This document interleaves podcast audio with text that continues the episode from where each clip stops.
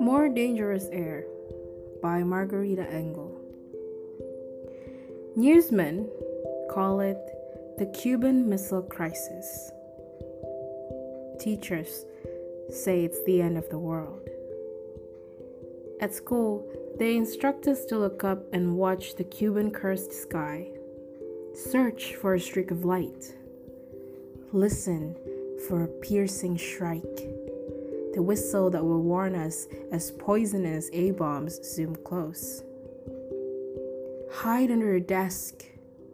Pretend that furniture is enough to protect us against perilous flames, radiation, contamination, toxic breath.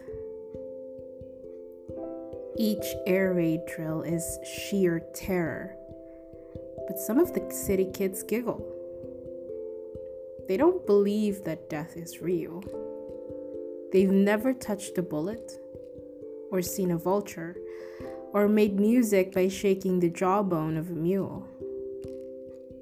When I hide under my frail school desk, my heart grows as rough and brittle as a slab of wood that fails to protect me from reality's gloom you